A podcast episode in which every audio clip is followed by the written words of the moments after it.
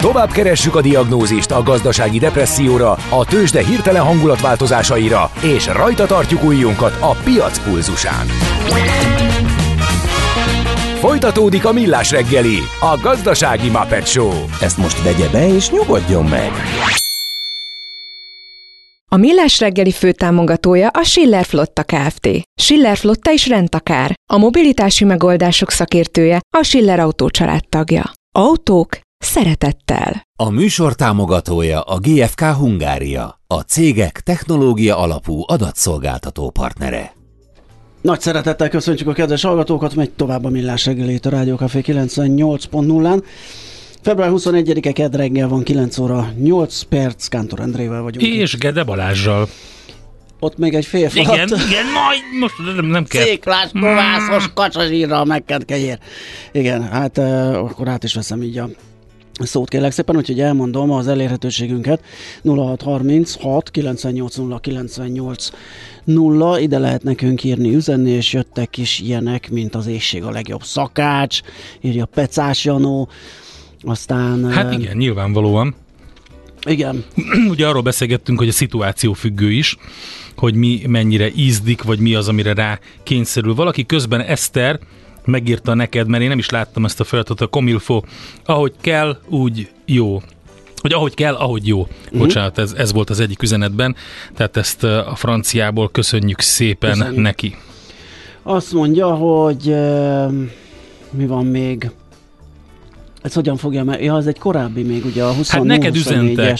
Nekem? Hova? Uh-huh. Messengeren, hát hogy szerintünk azt mondja a kedves hallgató, hogy mondjuk inkább egy krumpli nudli, és hogy Gede evette már házilag frissen gyúrt tésztát. Persze, nem, hogy ettem, csináltam is. Ez a kedvencem, mert de, utána azt de, rögtön, de, hogy próbálja de, ki. De srácok, nem, próbálja nem, ki, meg fog lepődni. De ez nem, nem így van, amikor... Ezzel lehet triggerelni a Balást. Valamely, van egy mezei szerda, home office kaját kell csinálni, biztos, hogy nem fogok tésztát gyorni. Tehát elő fogok venni egy zacskó farfallét, egy akármi. Így van. Meg fogom főzni, csinálok hozzá uh-huh. valami pestos szószt, és rohadt jó ízűen meg fogom Pontosan. Enni. Tehát van élet a házi gyúrt tésztán túl. Viszont hétvégén, amikor művészkedek, akkor meg simán csinálok gyúrt tésztát, vagy nyokit, vagy bármit, akár egy Wellington bélszint is. Na, most pedig haladjunk tovább. A történelem ismétli önmagát, mi pedig a történelmet. Érdekességek, évfordulók, események. Azt hiszed, külön vagy, mint dédapáid? Majd kiderül. Mesél a múlt. A Millás reggeli történelmi rovata. Benne pedig Katona Csaba történész itt a stúdióban. Szervusz, jó reggelt! Jó reggelt kívánok, szervusztok! Szia, jó reggelt! Már a és... műsor elején mondtuk, hogy Honti Hannáról lesz szó, mert hogy gyakorlatilag egy napra pontosan 130 éve született. A, az utolsó igazi operett primadonna. Megállítólag az első is, tehát majdnem, hogy azt mondták, hogy ő volt az, aki ezt a műfajt úgy ki tudta teljesíteni, ahogy senki más, és ugye hát 1978. december 30-án halt meg, tehát azért már egy jó ideje, nincsen köztünk több mint négy évtizede. Lassan-lassan felnőtt több olyan nemzedék, amelyik őt már nem látta élőben színpadon, de azt gondolom, hogy a legendája, ha nem is töretlen, mert kétségkívül hanyatlóban van az idő, mindent és mindenkit kikezd, de azért mindenki tudja, hogy ki volt ő, és hát ezzel kapcsolatban az utolsó igazi operett primadonna, de Szinetár Miklóst idézném, aki egyszer azt találta róla mondani, hogy azzal újította meg a primadonnaság műfaját, hogy a hagyományos operetben a primadonna földig hajol a közönség előtt, Honti Hanna elérte, hogy a közönség hajoljon földig a primadonna előtt. Oh, zseniális, igen. Hát ugye a csárdás királynő egyik nagy szerepe, vagy a Dériné ami, ami nem tévéfilm volt, hanem mozifilm szerep, tehát hogy, hogy olyan karakterek jutott, is jutottak neki nem véletlenül, amik, amik pontosan keresték azt a, azt, a, azt a művészt, akire rá lehet bízni egy ilyen szerepet. Sőt, még ő maga is formálta mondjuk úgy, hogy a színdarabokat. Azt szokták mondani Amerikában, a ottani látványsportágokban, hogy a legnagyobb tett, amit egy játékos elérhet mondjuk az NBA-ben vagy az NHL-ben, ha miatt a szabályt kell módosítani, mert valamivel olyan annyira kiemelkedő. Uh-huh. Ami Monti Honnát illeti például a Csárdás királynő szövegkönyvét azért írták át, hogy az egyébként kisebb szerep Ceciliája, az nagyobb legyen az ő kedvéért. Aha. Mert hogy azért túl az 50-en, sőt aztán túl a 60-on, ő még mindig ott volt a színpadon, és abszolút mértékig meg akart őrizni a primadonna szerepet, de hát az életkor ugye azért ez mégiscsak egy Igen. tényező, nem lehet hófehérkét játszani, ez lehet csak értelmetlen. Gondoljunk Barátra, és még hosszan lehetne sorolni, de itt csak azt akarom mondani, hogy még a szövegkönyvet is átírták az ő kedvéért, hogy főszerepet kaphasson, annak ellenére, hogy a klasszikus primadonna volt már kinőtte. És hát elég mélyről indult az ő karrierje, ugye említettük, hogy 1893-ban született, Nagyjából ugyanebben az évben, amikor ő megszületett, az édesapja elköszönt és többet nem tért vissza. Tehát kvázi csonka családban nőtt föl, itt a édesanyja meg a nagymamája voltak a meghatározó szereplők az életében, meg a tehetsége. Ugye a Honti Hanáról bárki bármit mondhatott, tehát nem volt egy simulékony természet, ez a primadonnosság, ez megmutatkozott az ő magánéletében is, nem sokan kedvelték igazán, hogy finoman fogalmazok, de azt senki nem vitatta el, hogy a totális profizmus az megvolt benne, az édesanyja halála napján hibátlanul játszott a színpadon és így tovább, amit rendkívül sok gyakorlással ért el, illetve azzal a kérlelhetetlen következetességgel, hogy mindig a maximumot kell nyújtani a közönségnek. És ez a, ez a makadság, ez a konokság, jó értelemben vett konokság, ez már gyerekkorában megvolt benne, hiszen a tehetségét ki tudta bontakoztatni. Az más kérdés, hogy a városi legendák azt mondják, és lehet, hogy nem tévednek, hogy 14 éves korától egy idősebb úr segített az ő tanítatásában, illetve abban, hogy a teljes családja, tehát édesanyja, meg nagymamája és anyagi biztonságban legyen, és hát ennek úgymond meg volt az ára, hogy finoman fogalmazzak. Uh-huh. Ez elég sajátos mecenatúra volt. Ma azt gondolom, hogy ez teljességgel elfogadhatatlan lenne, különös hát, az életkorára. Jó, de hát ugye ezt a típusú mecenatúrát a, a, a közelmúlt történelméből és a Weinstein ügyből is ismerjük, úgyhogy ez, ez hogy is mondjam, az, az talán akkor sem volt olyan idegen soha nem volt idegen, hogyha szigorúan uh-huh. nézzük a történelmet.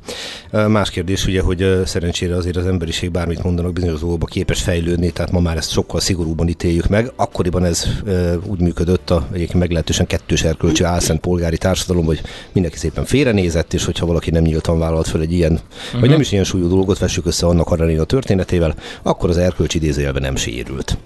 Viszont tény, ami tény, ez a támogatás lehetővé tette, hogy Honti Honna kibontakoztassa a tehetségét. Persze nem Honti Hanna néven született, hanem Hügel volt az eredeti családneve, de egy magyarosított név az jobban hangzott, és egyértelmű volt, hogy a HH lehetőséggel élni kell. De hát korai szerepeiben még Hajnal Hajnalka néven is fölbukkant, ami... Hügel? A Hügel Hajnalka, aztán Hajnal Hajnalka, és végül megszületett a Honti Hanna elnevezés. Igen, érdekes, hogy most ugye Honti THY, uh-huh. tehát az úgy nagyon magyarosan hangzik, és nyilván sokan ö, magyarosítottak. Annak ellenére, hogy a hűgel sem tűnik most így, így 2023-ban annyira furának. Hát a Hügel család az Nagyváradról származott, tehát ugye a párcium eredetű a família, uh-huh. az már más kérdés, hogy Honti Honna ugye Budapesten teljesedett ki, illetve itt is tanult. Egyébként voltak prózai szerepei is, viszont maga a név, hogy Honti Hanna, az onnan van, hogy volt neki egy férje, akit úgy hívtak, hogy Halmos Géza, és ez az úriember, aki igyekezett támogatni az ő pályafutását. Ez nem a korábbi említett idézőjel mecénás, hanem ő feleségül vette őt. Ő javasolta neki ezt a nevet, és hát egyebek mellett ilyen dolgok történtek a fiatal Honti Hannával, hogy állítólag a már rendkívül idős Jászai Mari egy évvel a halál előtt biztosította arról, hogy tehetséget látja benne, ami ha valóban így történt, az nyilván egy jó hatással volt az ő önbizalmára. Aztán Fedák Sárival is volt egy színpadon, ugye Fedák uh-huh. Sárira szokták mondani a kártyában, hogy mindent visz, tehát az, az. Az, az, a, az a mindent üt. E, állítólag az történt, hogy a 14 évvel fiatalabb Honti Hanna nagyobb sikerrel énekelt az adott darabban, mint Fedák Sári, és hogy ez egyebek mellett indította az ő karrierét egy olyan irányba, hogy sztár legyen belőle. Hozzá kell tennem, és én gyűjtöttem erről egy idézetet, mert ezeket nagyon szerettem, hogy prózai darabokban is szerepelt, nem sokban, de például Mixát meg Herceg Ferenc darabokban, és akkor idézem Söflin Aladárt, aki a nyugodban az alábbiakat írja. Az előadásnak az az érdekessége, hogy három kis darabban Honti Hanna átlép az operetből a drámai színpadra, és meglepően finom drámai színésznőnek bizonyul. Meglepően annyiban, hogy a kvalitás, amivel igazi sikert arat, az intim finomság, a szubtilis hatásokra való ritka képesség, egy-egy jelenetben van egy mozdulata, egy mosolya, egy megszólalás, amely magával ragad. A tehetsége jóval mélyebbre jön, mint hogy operett színésznőről lett szokás feltételezni, gazdag kedéből és erős intelligenciából. A drámai színpad igazán érdekes új színésznőt nyer benne. Hát nem prózai színésznőként szoktunk megemlékezni Honti Hannáról, és főleg nem úgy, mint akiről a nyugatban írnak, mert ez kicsit úgy tűnik, hogy a nyugat meg Honti Hanna világa az két párhuzamos mm. univerzum, de látjuk, hogy volt összefüggés, és az ő sikereihez viszont kétségkívül hozzájárult a első világháború után a magyar színpadokon óriási átütő sikert arató műfaj az operett, ugye? Na ezt akartam mondani, hogy amikor arról beszélünk, hogy az utolsó olyan nagy operett primadonna, ugye, hogy már Hungarikum. valószínű, hogy azért is így marad ez, mert talán leszálló ágban van ennek a népszerűsége, ennek a műfajnak. Nagyon, De nagyon. akkor, amikor ő ért, akkor meg viszont abszolút a csúcson. Az a csúcs, tehát ugye a, a musical az nagyon erős konkurenciát jelent a modern világban az operetnek, illetve hát az újra gondolt operettek, ezek nem tudom, hogy mennyire vethetőek össze az eredetiekkel. Mhm. De az első világháború után, ugye itt Magyarországon, a Trianon utáni búsulásba, akkor valahogy ez a, ez a műfaj, ez már a háború előtt is nagy sikert aratott, de utána aztán végképp. És a minden ilyen ö, dalszínmű, meg operett, az valóban ez egy könnyű műfaj, ezt ne felejtsük el.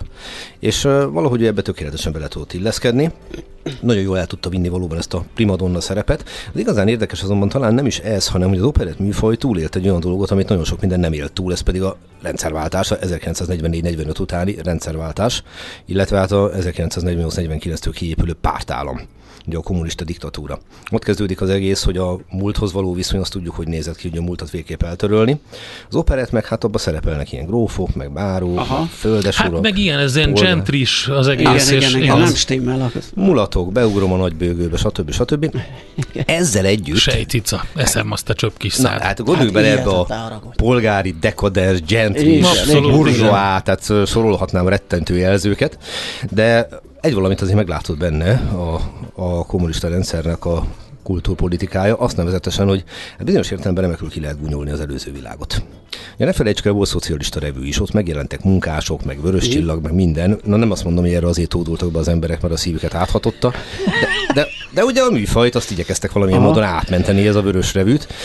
Viszont az operetteket meg egy picit át lehetett hangszerelni, és az, ez volt az egyik ö, olyan dolog, ami Honti Hannát úgymond átmentette a másik rendszerre. A másik viszont, és ez az igazi nagy csoda, hogy hát azért ő kinőtt a klasszikus primadonna életkorból, ne felejtsük el, hát azt látjuk, hogy 1893-ban született, és mondjuk 1949-től számoljuk a pártállamot, hát azért már erősen túl van a azon az életkorom.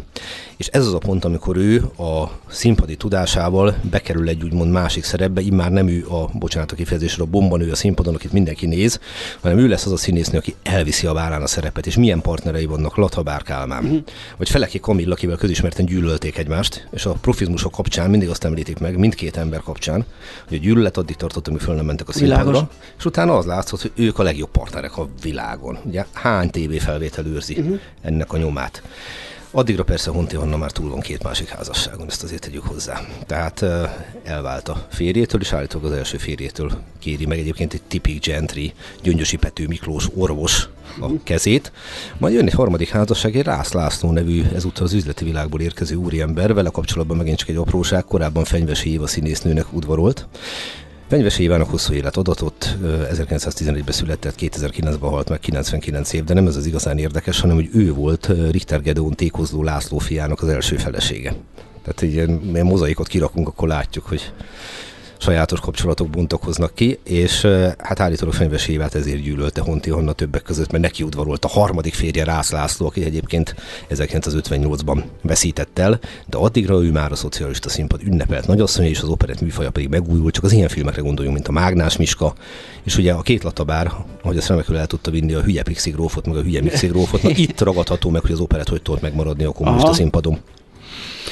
Azt lehet olvasni az életrajzában, hogy Erzsébet városban, a Nefelejts utca 8-ban ö, lakott, ott, oda született, és utána pedig a 12. kerületi Deres utcában lakott. És azt írják, hogy a, ennek a villának a kerítésére sem került emléktábla, ahogy a Nefelejts utcai szülőházára sem. Én se tudok róla, hogy került volna. A tények egyébként megállják a helyüket, tehát a Deres utcai villa az élete végéig a legendás lakhelye volt. Ide már, ha minden igaz, a második férjével költözött be, és itt érte a halál is, ugye 1978. december 30-án, akkor aznap még látogatókat fogadott, és akkor 85 évesen váratlanul meghalt. Ez a villán valóban én sem tudok emléktábláról, de ezt természetesen még mindig el lehet helyezni, tehát soha nem késő, akár ez a 130. évforduló is fölhívhatja a figyelmet arra, hogy... Hát csak fura volt nekem, mert azt gondoltam, hogy pont akikről így tudunk, hogy hol éltek itt Budapesten, és ilyen komoly hát történelmi, kulturális személyek, hogy hogy, hogy nincs öm, emléktábla, de hát nyilván ez majd akkor alakul. Talán a műfajt ítélték meg úgy, hogy túl könnyű, vagy túl habos, vagy túl laza, Mhm. ezt ugye nagyon nehéz megítélni. Azt viszont biztosan lehet tudni, hogy amikor a 1978. december 31-én a szilveszteri műsor elé tapadt egész Magyarország, mert akkoriban a szilveszteri műsor Ja, elé igen. tapadt egész Magyarország. Az volt a, a nagy műsor, igen. Abszolút mértékig, és ne felejtsük el, hogy ugye ilyen, ilyen tételek voltak akkor tájt, hogy Gina Lollobrigida megjelent, ugye ő is most hunyt el a magyar televízióba, és ugye Vitrai Tamás oldalán jelent meg egyebek mellett. Na, csak arra akarok utalni, hogy amikor bejelentették december 31 hogy Honti Hanna meghalt, akkor így a szilveszteri vigasság, tehát ugye előző nap hunyt el, az így, az így finoman fogalmazva egy pillanatra, így megállt minden. Uh-huh. Fennmaradtak olyan feljegyzések, hogy amikor vidéken haknizott, akkor egyebek mellett azt kérték az ottani közönség tagjai, amikor jött le a színpadról, hogy érintse meg a gyerekeket, mert az szerencsét hoz neki, tehát már-már egy ilyen szent kultuszba szaladunk bele. És ugyanakkor meg fordítsuk meg a dolgot, volt neki 1956-ig egy öltöztető nője, akinek az volt a neve, hogy Nádasdi Borbála arisztokrata család sarja. Uh-huh. Ő 1956 után szerencsére el tudott menni Magyarországról, Ausztriában élt, illetve él, hiszen még most is köztünk van szerencsére, és egyebek mellett aztán ő balettel foglalkozó színésznő is volt, és hát ő írta le azt, hogy bizony a Hannácska így szólították, ugye meglehetősen elviselhetetlen konuk természet volt. Alapvetően nagyon-nagyon szerette ezt a bocsánat a kifejezést, hogy alfanőstény szerepet elvinni mindenről Mhm. és mindenkivel szemben. De azt is hozzátette, és más is megerősítette, hogy erre viszont az élet nevelte. Tehát, hogy csak azt okta meg, hogy igazából csak saját magára számíthat és érvényesítheti az akaratát. A színpadon tündöklő királynő a magánéletben valószínűleg roppant magányos volt. Hát nagyon érdekes. Én nem szívlelem annyira az operett műfaját, bár van egy-két olyan dolog, amit szívesen megnézek, vagy, vagy meghallgatok, de úgy, hogy is mondjam, tehát nem tartozik a kedvenceim közé. Ezért nem gondoltam volna, hogy ennyi mindent megtudok Honti Hannáról. De az, az már nagyon érdekes volt, amit a Fedek Sáráról mondtál, hogy hát akkor ezt hozzá kell rakni a 32-szeres után, azt hiszem talán a 32-szeres a- az ultiban, a Fedek Sári, de lehet, hogy 64-szeres, akkor utána még a Honti Hanát oda lehet bigyezteni. A vég, bár ilyen, be, ilyen bemondást, ilyen kontrát még soha életemben nem láttam, de nem baj. Egyáltalán nem lehetetlen, de hát ugye tempóra mutant, úgyhogy lehet, hogy egy idő után azt fogja bemondani, hogy a Palvin Borbi. Ah, lehet. Ha még ultiznak, akkor. Igen, oké. abszolút.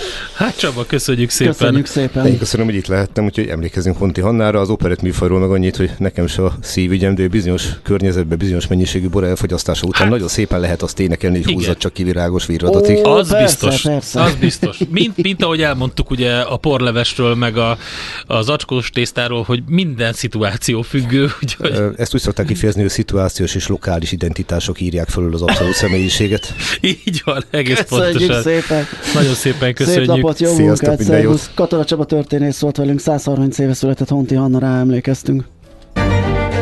Mesél a múlt. Történelmi érdekességek, sorsok, életutak a millás reggeliben. A The Heavy egy Bathból, Angliából származó zenekar 2007-ben alakultak, most jelent meg új lemezük Ámen címmel, úgyhogy erre gondoltam, hogy Honti Hanna után egy Áment lehet mondani. A Hurricane Coming című felvétel következik. Tudod, mi az a koktél cseresznye? Hát azt, hogy hol szeret a cápa, akkor figyelj, mert játék következik. A helyes megfejtés beküldők között minden nap kisorsolunk egy páros belépőjét a március első hétvégén a Paplászló Budapest Sportarénában megrendezésre kerülő konyha kiállításra az eseményt szervező Trade Fairs Central European Kft. jó voltából. Mai kérdésünk a következő, mire használható többek között a Kutter nevű konyhai gép? A. Burgonya koptatására, B. Készételek melegítésére, vagy C. Aprításra. A helyes megfejtéseket ma délután 4 óráig várjuk a játékukat rádiókafé98.hu e-mail címre. Kedvezzem ma neked a cseresznye! Na, azt mondja, hogy jön a legfrissebb hírekkel. Czoller Andika nem sokára, és utána pedig kultmogul rovatunkban.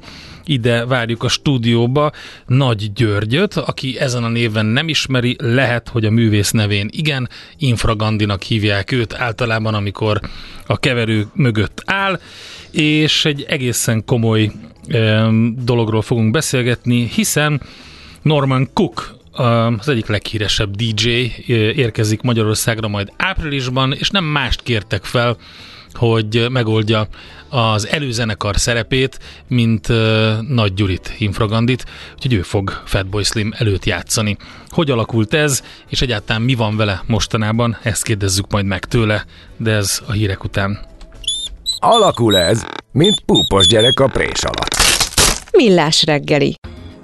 Tőzsdei és pénzügyi hírek első kézből a Rádiókafén, az Equilor befektetési ZRT-től. Equilor, 1990 óta a befektetések szakértője. Deák Dávid üzletkötő van itt velünk a telefonban a túlsó végén. Szia, jó reggelt! Sziasztok, jó reggelt, üdvözlöm a hallgatókat! Na Mi most már van Amerika már... is, meg valami történik majd Európában is. Mi történik Budapesten ennek tükrében? Teljes az unalom a budapesti értéktősdén, mind mozgás, mind forgalom tekintetében. Gyakorlatilag mondhatni, még nem történt semmi a Budapest értéktősdi 400 millió forintos forgalom mellett 1,1%-os pluszban a Bux Index 45.278 ponton áll, és gyakorlatilag igazából a forgalom nagy részét a szokásoknak megfelelően az OTP bank részvény adta. 455 millió forintból 325 milliót az OTP részvénye tett ki, 4,1%-os pluszban a hazai bankpapír 10.855 forinton áll, és egy gyakorlatilag szinte forgalom nélkül telik a kereskedés a többi blue chipünkben, MOL 1,1%-os pluszban 2702 forinton áll, Ritter 4,1%-os mínuszban 7965 forint, és 3,1%-ot esik a Magyar Telekom 375 forint ebbe a pillanatban. Hát tegnap is ilyen részeredményről számoltunk be, aminek a vége az lett az a 4,5 milliárdos forgalom, de talán délután jöhet élénkülés, nem? Amikor Amerika kinyit. Így van, azért valószínűleg délután egy kicsit aktívabb lesz a kereskedés, sőt egyébként amúgy a devizapiacon már azt látjuk, hogy megindult a mozgás, kötvénypiacon is elég nagy turbulencia van itthon, no. hogy valószínűleg ez majd át fog gyűrűzni a részvénypiacra is most abszolút a részvénypiacon látunk kifejezetten nagy unalmat. A kötvényhozamok már mozdulnak? A hazai kötvényhozamoknak főleg a hosszú vége emelkedik, Aha. igazából ilyen 20, 15 és 25 pontos hozamemelkedést láthatunk így a reggel az első 40 percre a kereskedésbe, úgyhogy gyakorlatilag itt minden, a, a 10 évesnél hosszabb kötvények esetében ott mindenhol egy, egy mondjuk azt, hogy 15-20 pontos emelkedés van nagyjából, ez így mindenre igaz. Uh-huh. És a forintban? Forintban is ennek köszönhetően látunk némi eladási hullámot, egy euróért jelen pillanatban 385 forint 10 fillért, egy dollárért pedig 360 forint 90 fillért kell fizetni a bankközi devizapiacon. Most úgy látszik egy kicsit, hogy van egy kockázat kerülő üzemmód egyébként itt a piacon. Az európai indexekben is van némi kis csökkenés, mint fél százalékos mínuszban van a német DAX, a Párizsi Kakaron és a londoni FUCI is, és egyébként itt a régiós devizákban is látunk némi eladási hullámot. Most a forint egyébként alul teljesít, 7%-ot tudott gyengülni a főbb devizákkal szembe, a lengyel zloty ezzel szembe csak 2%-ot, ahogy a cseh korona is. Úgyhogy meglátjuk igazából, hogy amerikai nyitásra hogyan fogunk mozgolódni. Egyébként Európa is ebben a kiváró állásponton van? Forgalom szempontjából abszolút alacsonyabb forgalmakat láthatunk. Mozgásban azért ez a fél százalékos esés mindenhol, ez, ez talán egy picit nagyobb mozgást indukál. Amerikai határidős indexek egyébként még nagyobb mínuszban vannak. 7,1%-os mínuszban a Nasdaq és 6,1%-os mínuszban az S&P határidős indexe úgyhogy igazából azt látjuk, hogy egyenlőre még, még ugye az amerikai nyitás talán azért mondhatni, hogy messze van, azért az európai nyitásra inkább, inkább negatív a hangulat így a világban. Uh-huh. Jó, meglátjuk ebből, mi lesz, akkor délután jön egy kis élénkülés. Köszönöm szépen a beszámolódat, jó kereskedés, szép Köszönöm napot, szépen, szia. szép napot, sziasztok! Deák Dávid üzletkötő osztotta meg velünk a tőzsdei árfolyamokat, híreket. Tőzsdei és pénzügyi híreket hallottatok a Rádiókafén az Equilor befektetési ZRT-től. Equilor, 1990 óta a befektetések szakértője. Hát ahogy bearangoztuk, nem véletlenül játszunk most Fatboy Slimet, vagyis Norman Cookot, mert hogy áprilisban, majd április elején Budapestre látogat, szerintem aki szereti, ő tudja már, hogy van ez az időpont, ami nekem nagyon érdekes volt, és azért van itt most velünk a stúdióban Nagy Gyuri, Infra, vagy Infragandi, sokaknak így ismerős, csak szervusz, jó reggelt! Szevasz, szevasztok! Üdvözlet mindenkinek, aki rádió közelben van ilyenkor. Mert egyszer csak megjelent a Facebook oldalon a következő, és tudom, hogy te annyira szerény vagy, hogy magadról ilyesmit sosem mondanád, de nekem ez nagyon tetszett. Azt írta a The Project Budapest. Január közepén a következő módon harangozta be ugye az áprilisi nagy duranás koncertjét. Nagyon kevés olyan magyar DJ-ről tudunk, aki csont nélkül meg tud oldani egy nyitószettet Fatboy Slim előtt. Azonban van egy, akinek ugyanúgy a vérében van a lázadás és a műfajok káosza, mint Norman Cooknak. Ő pedig nem más, mint Infragandi. Vele nyitjuk a kapukat. Hát azért az így elég erős, szerintem. Szívmelengető. Jó hangzik. Mit szóltál, amikor először ezt így, gondolom jött egy telefon, hogy lenne itt egy ilyen Fatboy Slim koncert, és konkrétan így történt, és a, a, a valóságnak megfelelően úgy is posztoltam ki az oldalamra, ahogy ez megesett. Ültem egy autóban, meglehetősen kialvatlanul, hasonlóan, mint most. Legendásan későn kelő vagyok, és aznap valamiért korán autóba kellett ülni. Ültem a Pesti dugóban, és egyszer csak csörög a telefon, felhívott egy srác, bizonyos Baksa Csabi, ettől a szervezőbrigádtól, akivel mi nem voltunk ismerősök előtte korábban, és mondta, hogy volna egy ötlete, hogy egyéb bulira meghívnak. Majd lehetette a bombát, és én kértem azonnal egy fél óra gondolkodási időt, amiből egy nap lett. Nem hívtam végül vissza aznap, mert hogy adottak bizonyos zrik, meg a gondolkodás is tovább tartott. Úgyhogy másnap rám írt, hogy akkor most mi a gondolat, ez egy, ezt tekints egy nemnek, vagy, vagy csak egy hosszabb mélenzás volt, és aztán végül... De oké, okay, figyelj, ez, ez nagyon ez nehéz. olyan fajsúlyos, nem? Hogy ez tényleg össze kell rakni fejbe, hogy ez, ez megy -e egy ilyen, vagy vállalható egy ilyen? Van, van, ha? van. Még akkor is van, ha épp a zene alatt beszélgettünk, ezt a hallgatók nem hallották, felidézted, hogy amikor meghallottad az első Fatboy Slim trekkeket, akkor, akkor egy, egy világ nyílt ki számodra, hogy, hogy ilyen is lehet a zene. Na most azért az tény, hogy a, a, a Fatboy Slim ma már nem okoz ekkora meglepetéseket a zene világának, de, de fajsúlyában mégiscsak egy akkora Persze. dolog, a, a mi szakmánkban nagyon ritkán, vagy egyáltalán osztanak kupákat. Szerintem ez, e, ez egy olyasfajta mm. díjazás, hogy Igen. ha fölkérnek a Fat Slim előtt egy, egy warm-up szetre, az, az, az valamiféle. Ez kirakható a polcra. Igen. Na, akkor tekerjük vissza egy kicsit az időkerekét. Annak idején még az Estefem-nél lehetett veled megismerkedni, és utána szerintem megismert a közönség különböző testvér, meg szatellit rendezvényeken, szórakozó helyeken, stb. Mi, mi történt veled az elmúlt időszakban, mivel foglalkozol? Hú, Hát egyrészt most még jöttem idefele ebben a nagyszerű intézménybe, és az előbb kiposztoltam a Facebookra, hogy flashbacken van. Igen. Teljes joggal. Közben átgondoltam, hogy valószínűleg nálamnál nagyobb frekvencia szédelgő nagyon kevés van, vagy csak a televíziózásban, és na mindegy, nem akarok nevekkel példálózni, de hogy a, a, az Estefem, majd a Rádió Café után az én életemben volt klubrádió, volt tilos rádió, MR2, azóta pedig különböző webes rádiók, most épp ebben a pillanatban is, mint évek óta a, a nagyszerű Ozora Fesztivál Ozora. Rédi hát Ozora ezt, hogyne, hát ezt majdnem elfelejtettem. Vannak műsoraim, illetve hát akkor, ha dobjak egy kis meglepetést, előre haladott tárgyalások vannak arra, hogy tartalmat fogok erre a, a rádióra is gyártani. Ó, oh, csak nem. Kiváló. Egyébként ez, ez tényleg úgy tűnik, mint a megbeszéltük, de ezt nem beszéltük beszéltük meg, ugyanis én nem tudtam, úgyhogy amikor beszéltem Gyurival, akkor meg uh, végképp nem. Uh, viszont egy másik dolog, talán a nevedből is, ja bocs, még ezt be akartad fejezni az előző? Ja, hát ennyi, ennyi volt a mondjuk szigorúan a rádiós életem, és akkor természetesen emellett a, a fő uh, csapás az továbbra is a, a rendezvényszerezés, illetve DJ-zés plusz, ha szabad ennyit elmondani, belefogtam egy, egy klub működtetésébe is. Hogy ne, ezt, az... ezt vegyük előre, az nagyon fontos. Az est egyik, vagy a, a, a Pesti éjszaka egyik kult helye volt nagyon sokáig, egy hely, aminek valamiféle utódhelye lett ez a klub? Vagy hogy, hogy működik ez? Mm, bizonyos tekintetben igen. A, a Piafról, a legendás Piafról van szó, ami évtizedeken keresztül a... Hát én ott nagyon sokat. Amikor már minden bezárt, ez az, az amikor volt a már minden bezárt, és egyébként is egy olyan interiőrrel rendelkező hely volt, és be kellett kopogtatni, igen, és megkérdezték, igen. hogy igen. Én nekem akkor mindig az jutott eszembe, hogy egy zsák krumplit kérek. Mi az, hogy igen? Természetesen inni jöttem. Szóval, hogy meg jó zenéért. Szóval ez volt a Piaf, igen. Ez volt a Piaf, a a, a város vagy az ország egyetlen vagy legmeghatározóbb színész művész mulatója.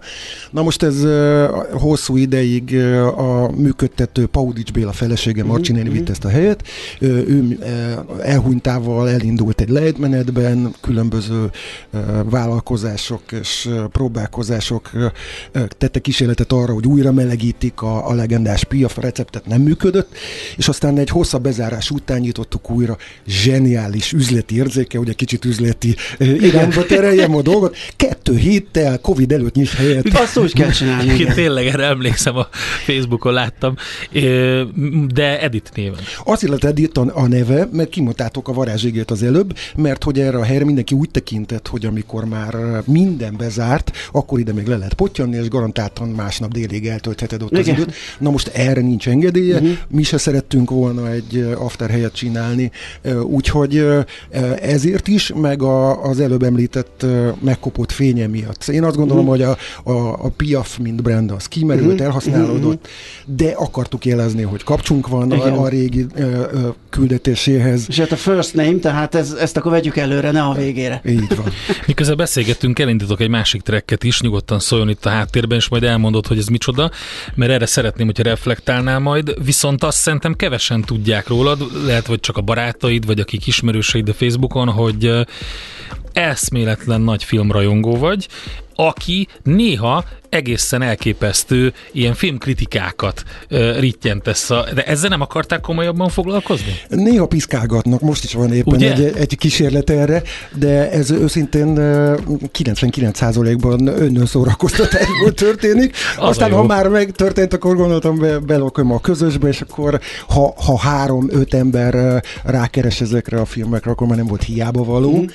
Uh, igen, ennyi nagyjából. Egyébként meg csatolva az előbbi témához, pontosan az ez irányú viszketegségemet kiélendő az Editben rövidesen el fogunk indítani egy vasárnapi filmklubot, ahol ingyen, sörrel vagy italal a kezedben megnézhetsz olyan obskurus mozikat, amiket nem lehet két kattintással leszedni. Remek ötlet. Nincs sok ilyen hely Oké, okay, akkor most beszéljünk egy kicsit arról, hogy mi ez a zene, ami szól, és hogy, hogy neked mi a, tehát a nevedből is lehet, hogy ki lehetne találni a művész nevedből, hogy infragandi, hát itt valamiféle keleti vonzalom vagy vonal van esetleg. Mindenképpen van, bár azért a, az igazság az, hogy amikor a névválasztás volt, akkor ebben volt egy nagy fokú brahi is. Tehát ja, értem.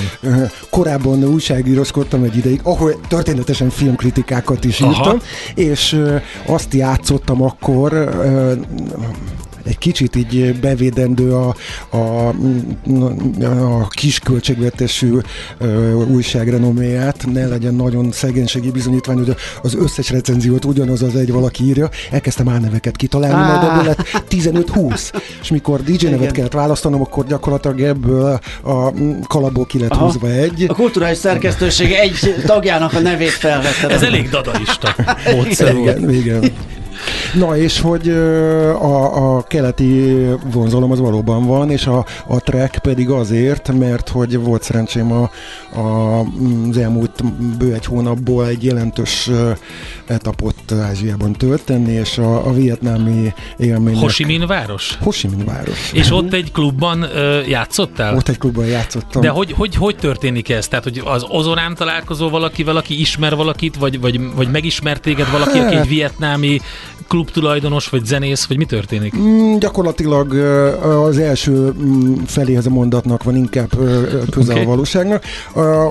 Az évek, évtizedek alatt kialakulnak szakmai kapcsolatok, és akkor ráírsz pár ismerősre, konkrétan egy nagyon kedves barátom is odakin játszott éppen kevéssel korábban, és akkor így kapocs, kapocshoz ér, és valahogy így jött össze. Danang városában is volt alkalmam kettőt játszani, meg egyet Hanoiban, káprázatos helyeken. Na, nagyon sok külföldi van nyilván és turista, de hogy mennyiben különbözik az ottani széna attól, ami itt van? E a világ legszürreálisabb szénája a vietnami underground. Nem tudjátok elképzelni. Most fedezték fel, vagy most tombolott a, a lufizás gyakorlatilag a partikon mindenki kék gázt fogyaszt.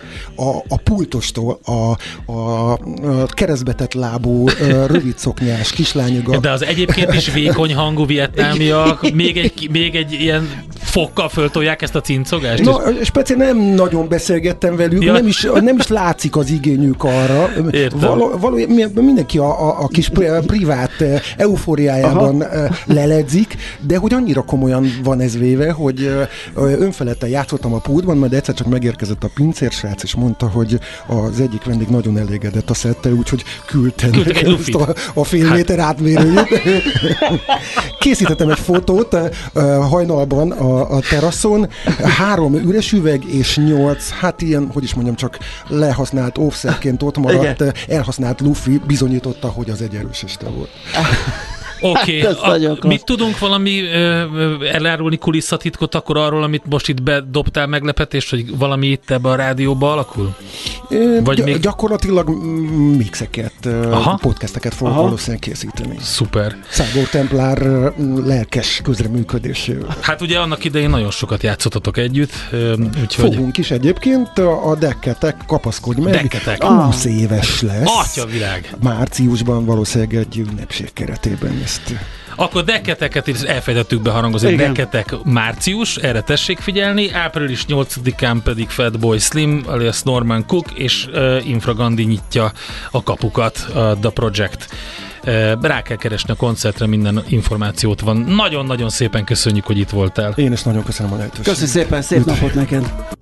És itt van már a stúdióban. Igen, pont jókor elcsíptük. Fehér Marian. Szia, jó szia. Re- Túl magasan van a mikrofon. Na, jó reggelt, sziasztok. Jó reggelt. Mi lesz? Csodálatos nap ez, nem? Igen. Igen? Igen, hát nézd ja, jó. hogy ja, milyen hát szépen ránézésre igen, persze. Azt mondtad, hogy korán Én már reggel 6 órakor hallgattalak. Azt mondtad, hogy korán jössz, és akkor fölvághattad volna a kenyeret. Nagyon korán jöttem, csak rengeteg dolgom volt, ja, úgyhogy ott kuksoltam bent hátul. Akkor majd most. Ja, hát igen, de hagytunk kenyérkét nekem. De kedvesek vagytok. Na mi lesz? Nagyon örülök.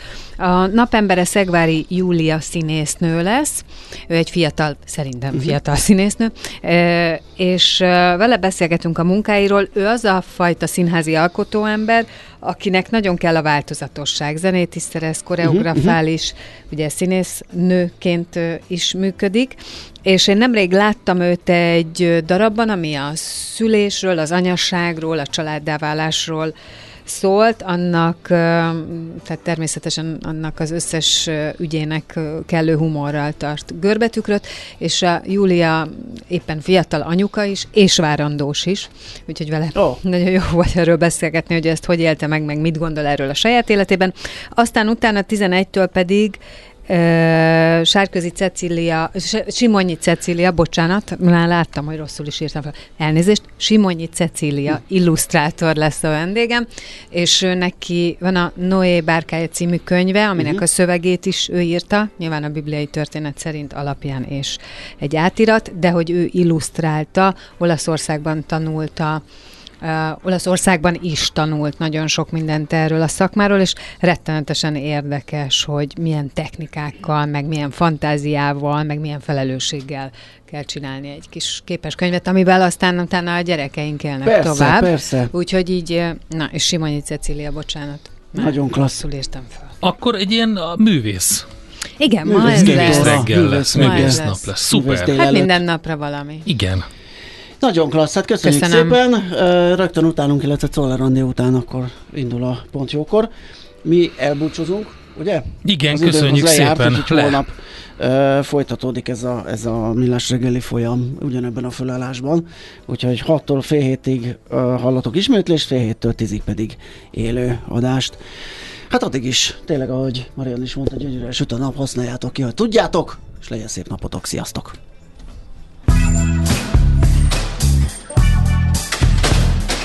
Már a véget ért ugyan a műszak, az ügyelet azonban mindig tart. A sürgősségi és félig zárt osztályon holnap reggel újra megtöltjük a kávésbögréket, és felvesszük a piaci stetoszkópot. Addig is keressetek minket közösségi rendelőnkben a Facebookon, a mai adás podcastjét pedig a rádiókafé 98hu és millásreggeli.hu oldalakon, a Spotify-on és a Google Podcast-en. Millás reggeli. A Rádiókafé gazdasági Show-ja. Két dologban bízhatsz.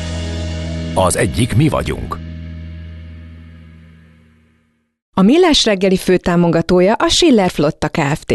Schiller Flotta is rendtakár. A mobilitási megoldások szakértője a Schiller Autó tagja. Autók szeretettel.